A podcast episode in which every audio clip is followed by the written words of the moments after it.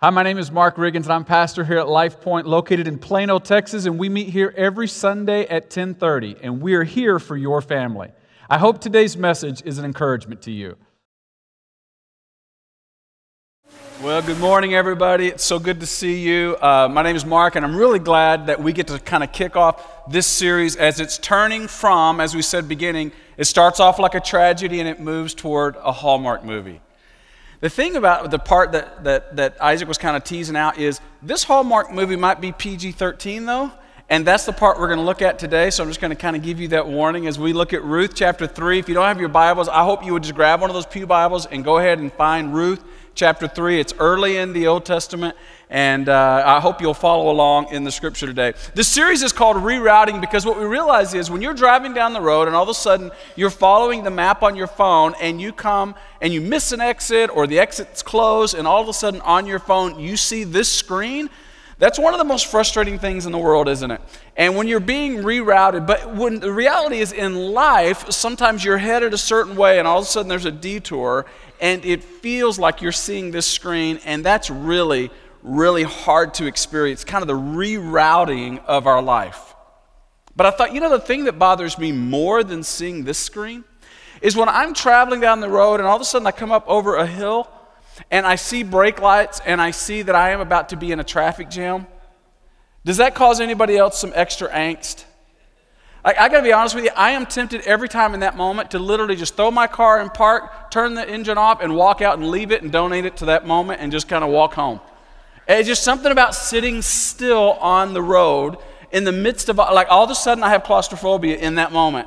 And it's the most frustrating thing because all of a sudden I am experiencing that four letter word that I am being forced to wait. And I do not like to wait, especially when you didn't know what was going to happen. You had all these plans, and all of a sudden you come over a hill, and all of a sudden you're reminded, oh no, you are not in charge. Welcome to the land of wait. I don't know about you, I'm not a big fan of waiting. In fact, how would you finish this sentence?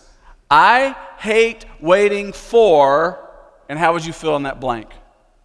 I, I was funny, I asked this on Facebook this week, and the most common answer was the word anything. I can totally relate to that. So here's what I want to do. We hadn't planned to do this, but doggone it, we're going to do it anyway. And that is, would you just ask the person beside you, how would you finish this sentence? You got to come up with one thing. Let me, in fact, before you do it, let me give you some teasers. Some people said, I like to, I, I don't like waiting for the first cup of coffee in the morning. I don't like waiting on medical reports, or I don't like waiting on my kids to kind of turn things around. Some people said, I don't like to wait on other people's emails or texts. So I'm kind of giving you some teasers, all right? Ask the person beside you, what is it that you hate waiting on the most? Ready, go. Hey, those of you who are watching online, we are so glad that you're here today, and we're glad just to be part of your day, wherever you are traveling or even at home. If you want to just take a minute and answer this by finishing the sentence in the comments, I love reading those later in the day. We're glad that you're here today. All right, let's jump in and let's do this together. Right over here, one person just shout out, What is it that you hate waiting on the most? What is it? No, no, not this section, okay? You don't even want to wait on your turn, all right? Hang on a second. Right here in this section, what is it that you hate waiting on the most? One person. Car repair. Come on. Hey, by the way, Isaac and Shannon, I got to, where are they at? I got to pick on them because Isaac said their car, they were in an accident, I don't know, six months ago. They're still waiting on it to get repaired. Like with all the backlog of car repair. So they appreciate your pain. Thank you for sharing that. All right, right here. Who said what a while ago? Who was the impatient one? Who was it? Go ahead. Yeah, I know everybody's pointing at the back. Somebody was at the back. Eloise, now we're calling her out. All right? That's good. We got a staff member impatient. Eloise, what did you say? Food? Oh, like at a restaurant or something like that? Yeah, I'm with you. All right, right here. What do you hate waiting for? Everything here. What did you say in the back? Commercials. Uh, gotcha. I thought he was saying messages to end, and I was like, eh, that's not really the time. All right, right here. What did you say? for medical for the football season to be over with? Oh, to start back up. I'm with you. Yeah, two weeks after the end of the season, we're waiting already. And medical tests, yes. Very good. All right, right here. What do you hate waiting for? Uh, yeah, a light to turn green. Are they not getting longer? I'm convinced they're getting longer. Uh, right, last but not least, I mean, you guys have been so patient as we've been waiting. What do you hate waiting for the most? Somebody on the telephone. Oh, waiting to get a human being on the telephone. Oh, that's a good one. That's a good one. Yeah. Yeah, there's some synergy. Everybody, everybody resonates with that one. Uh, yeah, I mean, the, the reality is we can't avoid this. And so here's the question we're going to start off with today. What do you do when you're forced to wait? That's the way it feels, doesn't it? Because you're not choosing to wait. Every time you call that person, all of a sudden you get that robot, it's like, I didn't choose this robot. Every time we get in a car uh, traffic jam, we're like, no, I didn't choose this. I didn't want this. If there were a quicker way, I would definitely take it, but here I am. It feels like we're forced to wait. And in life, what do you do when you're forced to wait? When you, you go and you get the education, you get the experience, but you still don't have a great job, and you're waiting. Cindy, as she said, sometimes we have this medical uh, test that we're kind of anticipating, and we're in that season of waiting. We don't get the immediate results like we want. Or, or maybe you're in a marriage that isn't like you want, or maybe you want to be married and you're not, and you're in a season of waiting. Sometimes we're praying, and it feels like crickets, and we're in a season of waiting. Sometimes our kids are making bad decisions. We're thinking, when are they finally going to figure things out? And we are in a season of waiting. We feel like we're forced there. We didn't want to be there. And the question is waiting because it feels like wasted time. What do you do when you're forced to wait? And here's a question I just want to kind of get you to think about. What if time spent waiting actually has a purpose? What if you're there, and many of us are there today, and in that season of waiting, God has a plan for the waiting. It isn't just, I can't wait until the good comes on the other side of waiting and I get what I'm after, I get what I want. But in the waiting, what if it has a purpose? Maybe you're there and you're grieving the loss of a loved one and you're waiting for the day when the grief is less. But what if in this season, the waiting has a purpose? You see, as we look at the story today, the book of Ruth, scene three, Ruth is forced to wait. And she does some specific things and provides us some insights that teach us that waiting has a purpose. And so, if you are new with us, what we're doing today is we've been going through this book of Ruth, which only has four chapters, and each week we're taking one of the chapters, and today we're on chapter three. And if you're new to church and you're not sure about the book of Ruth or about this story, I just want to catch you up real quick because you've only missed two weeks, and I'm glad you're here for this week of all weeks, chapter three. You see, we started off the story, and this story doesn't begin once upon a time. Instead, this story began in chapter 1 by saying, In the times of judges, which is a real important caveat to this entire story because basically this meant that it was like the wild, wild west. Like people did what was right in their own eyes, the Bible says. Everything was up and down. There was chaos when it comes to faith, there was chaos when it came to, to law, there was chaos when it came to municipalities or governmental authority. And people did what was right. It was in the time of judges, before there were kings. It was like the wild, wild west. So, this whole story in a season of darkness is going to show a bright light in the time of Judges. And then it begins off in chapter 1 with all these tragedies that happen. Two ladies in particular, Ruth and Naomi, who we're going to look at today, both lose their husbands. And they're going through grief as they come back to the city of Bethlehem there in Israel in mourning. In fact, it changes them. And then we saw in last week in chapter 2 that Ruth, the main character in the story, she's gleaning in the field. And gleaning just means picking up the leftovers. That God had made a way for those who were widows, those who were poor, those who were vulnerable. They could go to the harvest fields and they could pick up the leftovers that would be left for them and they would go. It was a very humble way of living and surviving. And this is what Ruth is left doing. Ruth is going to teach us the answer to our question that we none of us like to be in, but what do you do when you're forced to wait? She's going to teach us four things today out of chapter 3 that are just as relevant as they were more than 3,000 years ago when this story occurred. So that's why I hope you have your Bibles today. And I want you to follow along. And we're actually going to start with the very last verse of chapter 2 before we jump into chapter 3 because it really sets the stage. In Ruth chapter 2, look with me at the very last verse, verse 23. And if you've got your Bible, or if you have that Pew Bible there, it's page 211 where we pick up the story. The last verse, verse 23 says, So, and say these next two words with me Ruth stayed. Ah, she's waiting. She's staying in the same place. But watch. She stayed close to the women of Boaz to glean until the barley and wheat harvest were finished, and she lived with her mother in law. She stays and she's gleaning. We already talked about what gleaning is it's sort of that picking up the leftovers. And she's the one who's kind of providing for the house. She's the one who's the breadwinner. She's the one who's going out and picking up what was left over so that they can eat. And so she's doing an important job, but she's staying in a menial job. I mean, they're, you talk about paycheck to paycheck, they're barely getting by. And she keeps showing up day after day, and most people teach that this would have been a, se- a season of months where she's showing up day after day, patiently engaged, simply, humbly doing what she's committed to do. In the season of waiting, isn't that the hardest thing to do? just doing what you know to do, keep putting the hard hat on day in and day out, doing the right thing. Doesn't feel like it's solving the problem yet, but you keep showing up. And Ruth kept staying at it, patiently engaged day after day after day after day. And then all of a sudden, chapter 3 comes, and mother in law Naomi has an idea. And it's like one of those moments where somebody goes, Oh, maybe things are about to change. And here's where the story starts to get fun. Ruth chapter 3, look with me at verse 1. One day, Ruth's mother in law Naomi said to her, I got an idea. My daughter, I must find a home for you. I know you're barely getting by and we're barely surviving. This isn't thriving yet. We're not where we should be.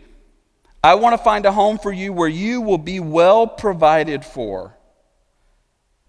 This is funny because we're seeing Naomi differently all of a sudden. She's kind of awakened. Do you remember where we left off with her in chapter 1? Where she was changed because of her grief. In fact, she said, Don't call me Naomi, call me Mara, for meaning bitter. Like the grief was changing her, and she was so overwhelmed, and all of a sudden she's kind of awakened here, and she's kind of talking, you feel like, with a little better pace, with a little more life, and she's re engaging in the story. And now she's about to share a plan with Ruth and it's a spicy plan, okay? So look with me at verse 2. We'll pick up in Ruth chapter 3, verse 2. It says, Now Boaz, with whose women you have worked, is a relative of ours, which is a big deal, and we'll learn more about why that's a big deal next week. Tonight, Naomi says, Boaz will be winnowing. You say, What's winnowing? We're going to talk about that in a minute. Barley on the threshing floor. What's the threshing floor? We'll talk about that in a minute. So she says, Here's the plan. Here's what I want you to do, daughter in law. I want you to wash, go take your bath, put on some perfume, and get dressed in your best clothes. It's like get the prom dress out and get ready for the big dance because it's about to be on, right? And what she's saying is, it's time to turn the page. Now, if you ever watch a Hallmark movie, and I don't, you'll know that this is about the moment in the Hallmark movie where you're like, oh, I knew this was coming, right? Right? You know, the Hallmark movie, you kind of know the script, right? In fact, you know the actors and actresses. I think there's three of them. And, and here we are in chapter three. It feels kind of like that. Oh, it's making the turn. We're going from sad to hope, right? There's a moment in this story where she's like, get the dress on and let's get ready. But in the biblical times, this is really important because basically in this moment, what Naomi is saying is it's time to turn the page from mourning to moving forward, from grieving to moving forward. This is very common because it's King David who later will also be in Scripture, having lost his son tragically He's in a season of mourning.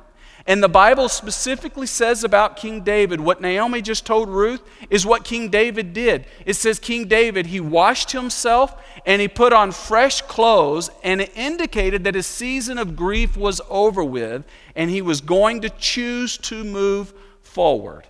And that's what Naomi is suggesting to Ruth here. It's time. We've done our grieving.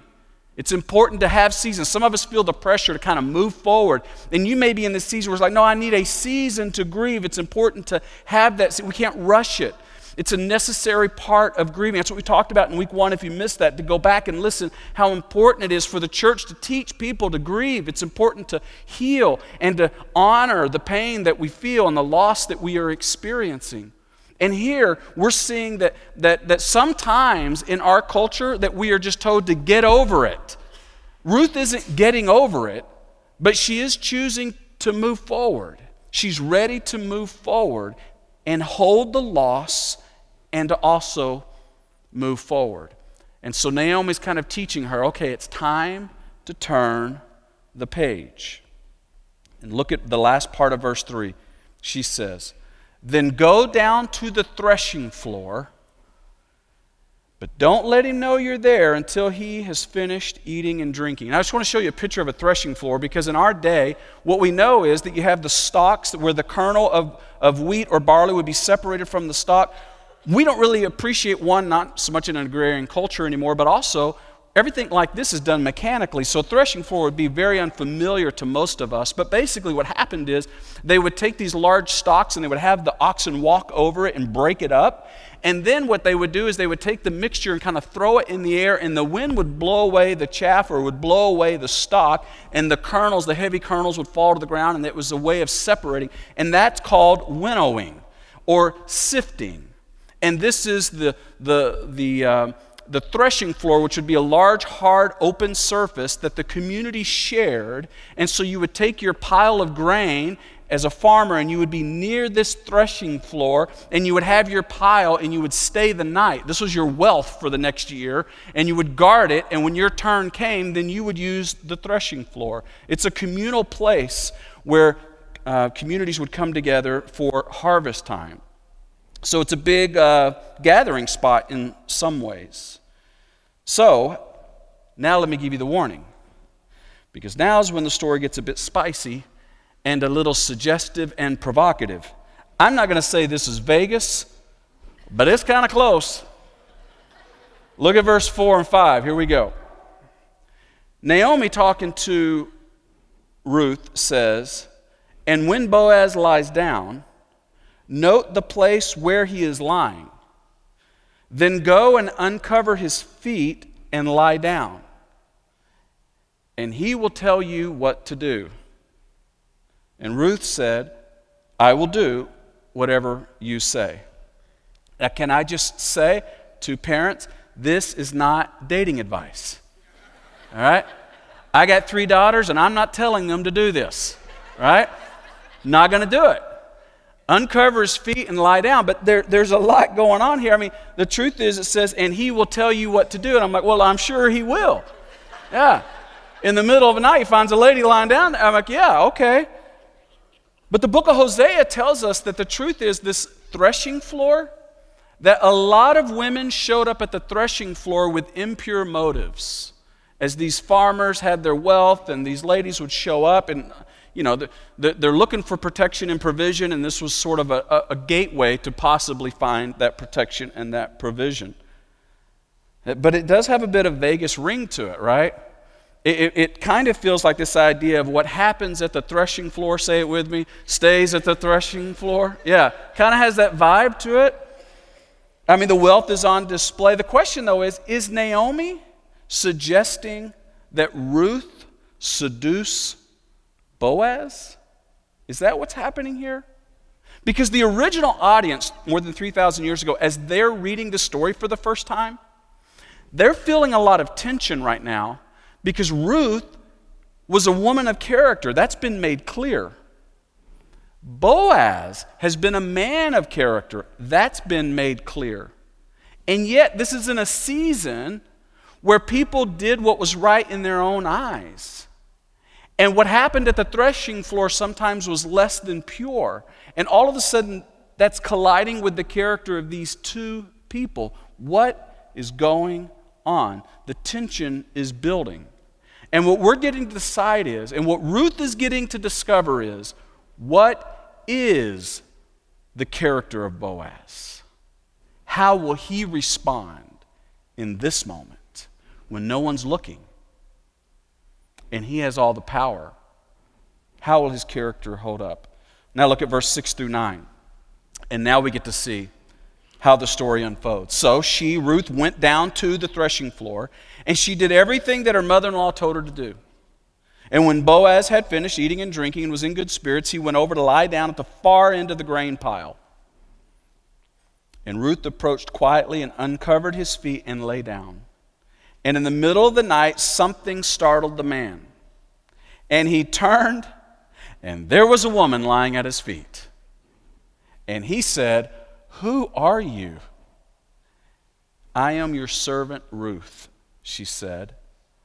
Spread the corner of your garment over me, since you are a guardian redeemer of my family. And the spreading of the garment, the uncovering of the feet, and the spreading of the garment, this is an idiom where basically she is proposing marriage to Boaz. She's lying in the place of the wife, and she is saying, I am basically being vulnerable and proposing marriage to you. It's very clear what Boaz is thinking. He, she, he hears her say that you are my guardian redeemer, which we talked a little bit last week, Sean, as she walked us through that. By the way, didn't Sean just do a great job of teaching last week?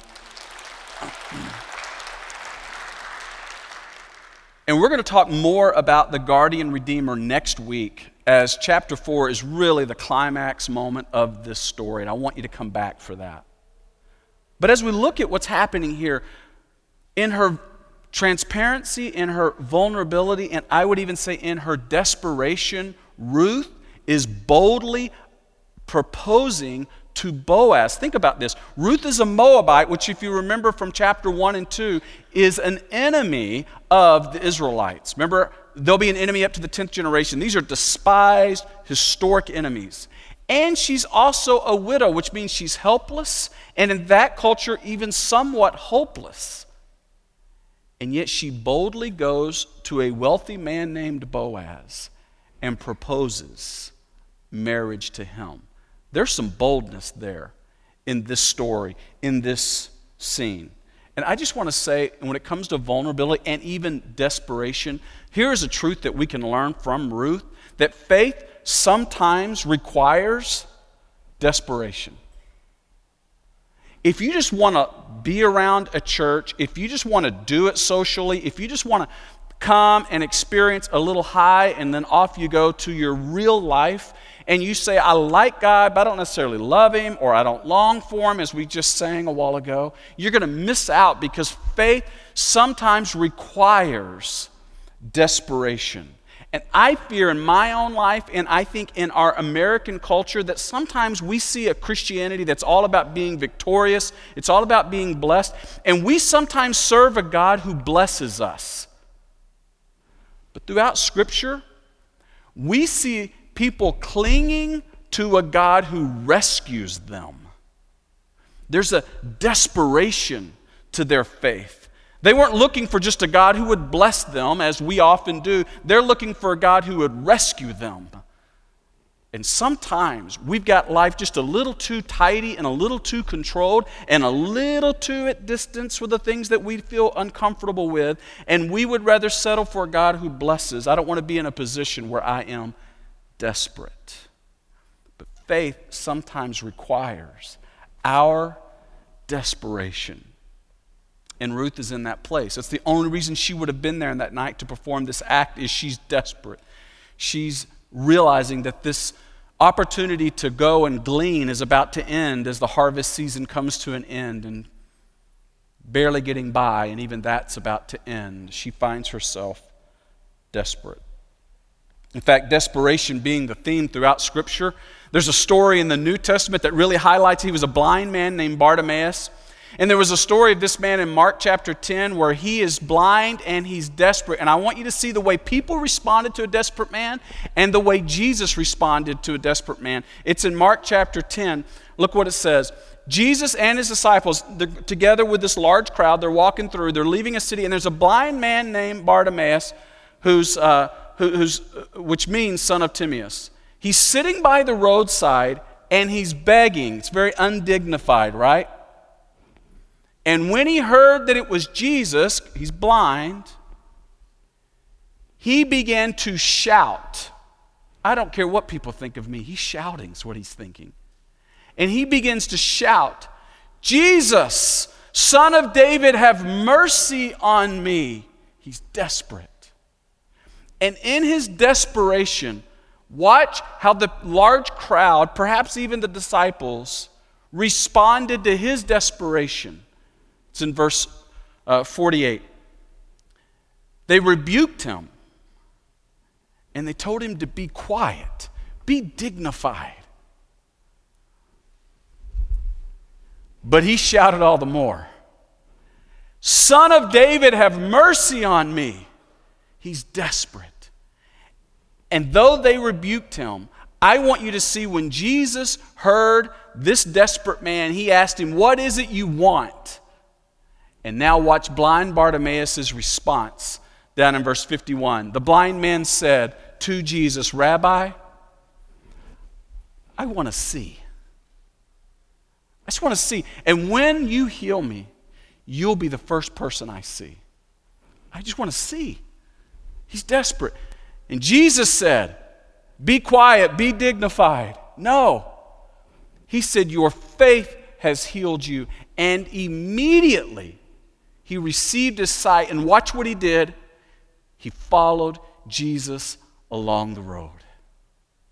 Desperation led to his healing. Often, desperation will lead to transformation. And sometimes I think me, we in Collin County, we lack this desperation. We might be comfortable enough to miss out on being desperate. And Ruth was desperate. That's why I want to invite you to come tonight. Because when we come tonight to gather and we just pray together, we aren't coming to like do a program. We aren't coming to try to impress anybody. It's super chill. I mean, it's super laid back. It's just us. But what I want to invite you to do is not only to come tonight because we're going to pray, we recognize that we are hopeless apart from Him, that we need Him.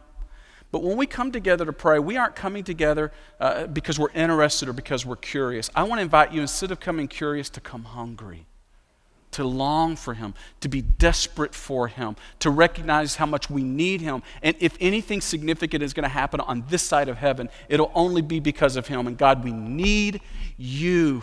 And so I want to invite you to come tonight and pray with us and to be desperate with us and to prayerfully long for Him together.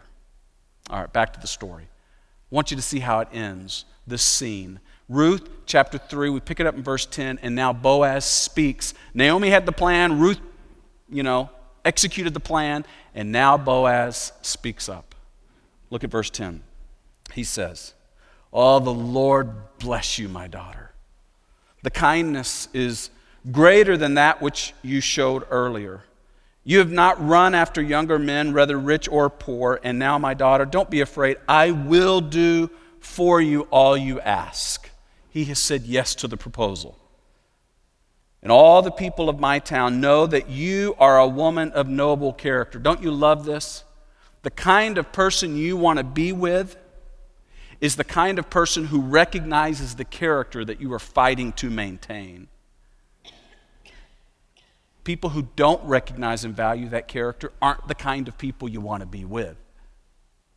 Boaz recognizes her character. Although it is true that I am a guardian redeemer of our family, Boaz says, there is another man who is more closely related than I. And just like a Hallmark movie, there's another dude, right? And we're going to meet him next week, and he's going to play a major part in the story. But here's the bottom line Do you hear the chapel bells ringing? Right? It's like going to the chapel and I'm gonna get married. Like it's happening, right? It's on the proposal. He, she said, he said yes, it's gonna happen. More about the guardian redeemer next week, but here's how the rest of the night went. Look at verse 13. He said, Stay here for the night, and in the morning, if he, this other guardian redeemer, who we'll meet next week, if he wants to do his duty as your guardian redeemer, good, let him redeem you. But if he is not willing, as surely as the Lord lives, I will do it. Lie here until morning. So she lay at his feet until morning, but got up before anyone could be recognized. And he said, No, uh, no one must know that a woman came to the threshing floor. He also said, Bring me the shawl and you're wearing and hold it out. And he decides to bless her. And so she did so, and he poured into it six measures of barley and placed the bundle on her. Then he went back to town. And when Ruth came to her mother in law, Naomi, she asked, How did it go, my daughter? I have given you this great plan. You do it? And she responded with everything that Boaz had done for her. He gave me these six measures of barley, Ruth said, and he told me, Don't go back to your mother in law empty handed. And Naomi said, Good, it's finally over, everything's going, moving forward. No, she said, Wait. Just when you think everything's done and you see the light at the end of the tunnel, there's one more traffic jam as she comes over the hill and she is told that four letter word that we all hate wait. Wait, my daughter, until you find out what happens. Watch this. Because this is the guardian redeemer. This represents God in our life. The man will not rest. While you're waiting, he'll be working. And he will not rest until the matter is settled today. One more red light, one more time to wait. And this is the last time we hear from Ruth or Naomi. The season for them comes to an end on the words of Scripture from their conversations. And they're left waiting. They're left one more time at a red light. In desperation, season of uncertainty, and maybe you can relate. Because maybe that's where you feel like you are today. You're waiting, it's uncertain. There are things in your life that you just can't wait to get the answer on this thing. How's the future going to go? And you can relate to Ruth, who finds herself once again waiting. One more time, waiting. And just when you're tempted to think, if I'm waiting here, maybe God has forgotten me, or maybe I'm just left to fate. I love this quote by J.I. Packer where he talks about the providence, meaning the, the fact that God is on his throne. The doctrine of providence teaches Christians that they are never in the grip of blind forces. It's never about fortune, chance, luck, or fate for those of us who follow Jesus. And if you don't follow Jesus, this is the beauty of resting in his goodness, knowing that he's in charge. Waiting is a courageous thing, isn't it? Boy, it's a hard thing. The truth is, refusing to act before God acts means that I believe someone other than me is ultimately in charge and it is a discipline and an act of trust. So, back to our original question what do you do when you're forced to wait?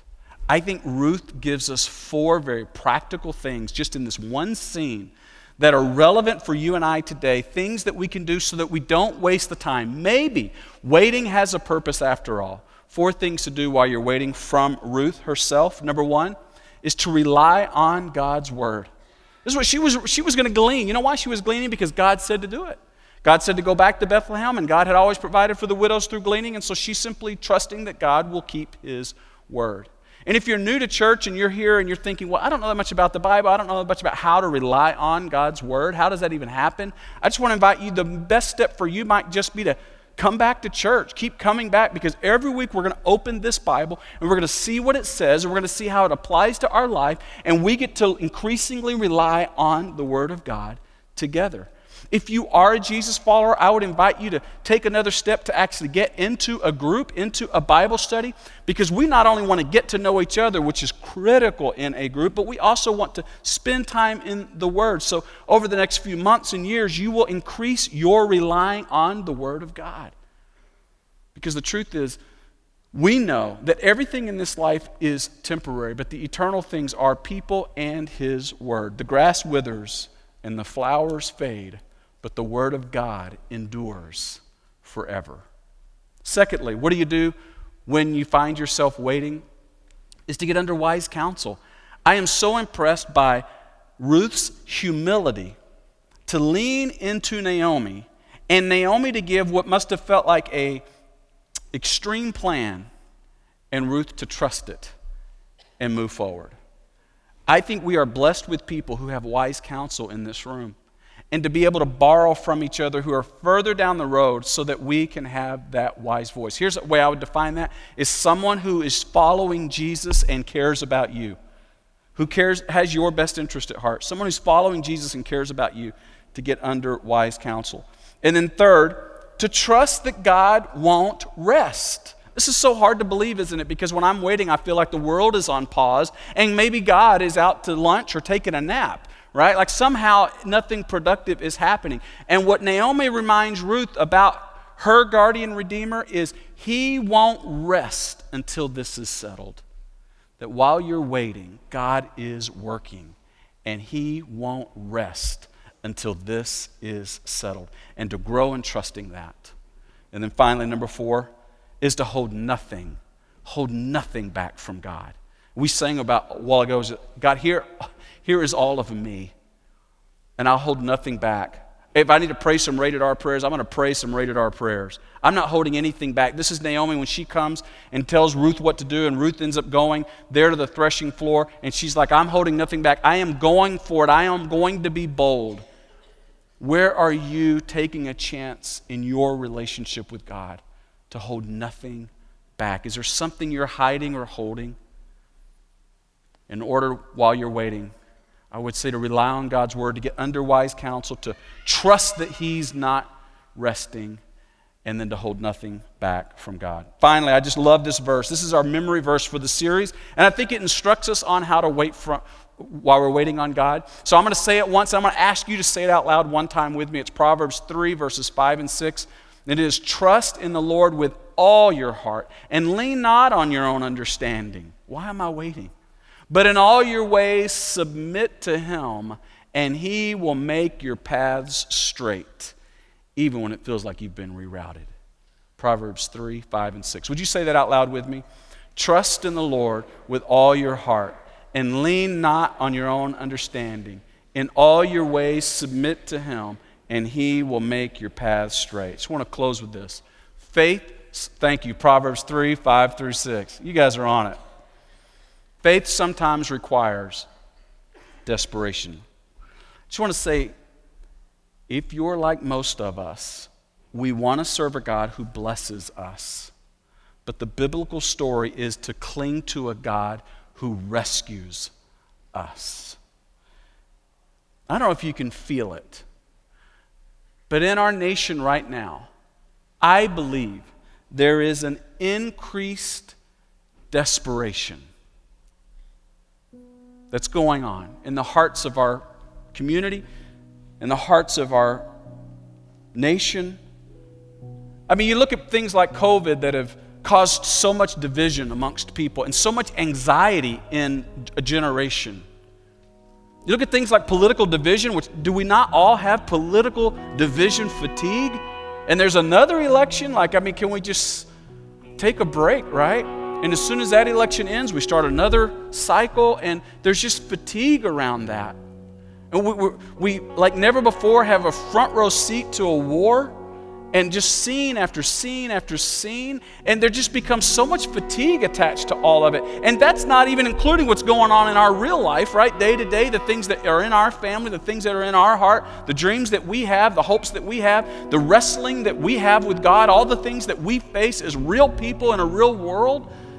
There's just so much anxiety. I don't know if you can feel that people are on edge. There's, a, there's, a, there's just a, a tick, and everybody can get angry now. Social media can amplify that. Everybody has a platform, and we're just hearing it over and over. There's so much cynicism, there's so much skepticism, and there's just so much anger. I think, though we can be afraid of where that will lead, I think what it also reveals is there is a hunger in all of us for something more, for someone more. And I think that hunger and that desperation is why we're beginning to see something happen around the country that's just a little bit unique. And where it leads, only God knows. But instead of being a skeptic, I want to say, God, do what you want to do. And I'm going to be I'm going to be guilty of being a fan too early than be a skeptic too early when the Holy Spirit's involved. So I don't know if you followed what's going on at Asbury College up in Kentucky, where we've got this sense of outpouring of the Spirit or revival or whatever term we want to use over the last three weeks. Handful of kids didn't know any better. They stayed and just kept worshiping. At the end of a chapel service where there were the scriptures were being taught, and all of a sudden some other kids kept coming, and three weeks later, thousands of people were still worshiping. You know why I think that was happening? Some of us had the privilege of just being crazy enough to drive up there and experience it for ourselves. People are hungry. One student at the end of 10 days, the first 10 days of this outpouring, made this map. This is where people have come from in 10 days from all over the world to a little podunk town of 6,000 in Kentucky. I think they've got one hotel and I couldn't get a room there. And more than 20,000 people were there last Sunday. It just overwhelmed the city. They said, hey, we got to move this thing because it's too much. But you know why people are coming there? Believe me, it's not impressive. There isn't anything impressive going on there from a production standpoint. But what I think it reveals, no matter what is going on in reality, no matter what you feel about these kinds of movements of God, here's what it does evidence people are hungry People are desperate for more. They want to know God and they want to experience the presence of God and to increase the awareness of who He is. And when there is word that it's happening somewhere, people flock. And it reveals the desperation. And now we're beginning to see these kinds of revivals or outpourings in lots of college campuses around the country, in many different places, even here in Texas. We're beginning to see some of these college campuses where people are just hanging around because they want to experience the presence of God. They want more than what they're experiencing, they want more of God. The truth is, I have a question. Do you have that kind of longing for Him? Not do you like him? Do you enjoy who he is and how he might bless? But do you have a desperation to cling to him and that you need him, that you long for who he is and long for him? I just say that Ruth, she could have been satisfied to glean out on the edge of the field and just get by for another season. But she decided there's more and I want that. And so she took a risk and she became desperate to take that step. And I don't know about you, but I think there is a temptation in most of us to settle for a gleaning relationship with God. Just take the leftovers. I can go to church occasionally on a Sunday. I can do this thing. I know enough to be content with the little bit I'm getting from Him. But let me ask you something. Is there more? From your relationship with your God than what you're currently experiencing? Do you long for more from Him? Do you long to experience Him in an unfathomable love that He has for you, a transforming love? There's more. And your sovereign God loves you deeply. And He doesn't just like you, He doesn't just forgive you. He is so in love with you that whatever you've done, we shouldn't be so arrogant to think that it can halt his love for us. Oh, he loves you. And he has a plan for us. And tonight, I want to ask you to come back because I don't want us to settle for liking him. We're going to long for him. We don't just want him, we need him. And we come with open hands to say, Father, like Ruth, I want to not just ask for blessings I cling to you. I need you for what you want to do on this earth. I have no earthly idea what that might be, but I don't want to live another day not all in on who you are and what you're doing, and to have full confidence that I'm following you with every bit of my life. So I want to pray, and then we're going to sing a prayer that allows us to respond in desperation. Would you pray with me? Father, as we come to you today, many of us have the things materially that, that can get us by, that can make life fairly comfortable. But in our soul, there is a void that only you, God, can fill. There is a purpose that only you can give. And God, I need you. And I come desperately longing for more from you. God, I pray that you would give us that spirit of longing. We don't just want to want you, we want to need you. And become the kind of people who we don't just walk with you, we are leaning on you. And we are putting our trust and our hope while we wait, knowing that you won't rest. And knowing that you are in charge, God, and you're a good, loving God that we can trust no matter what our life looks like right now. And with that heart, God, we just want to, even if it's by faith, we want to sing this prayer to you. Hear our hearts today, God. In Jesus' name, I hope today's message was an encouragement to you. And if you'd like a little more information about our church, just visit us on our website at lifepointplano.org.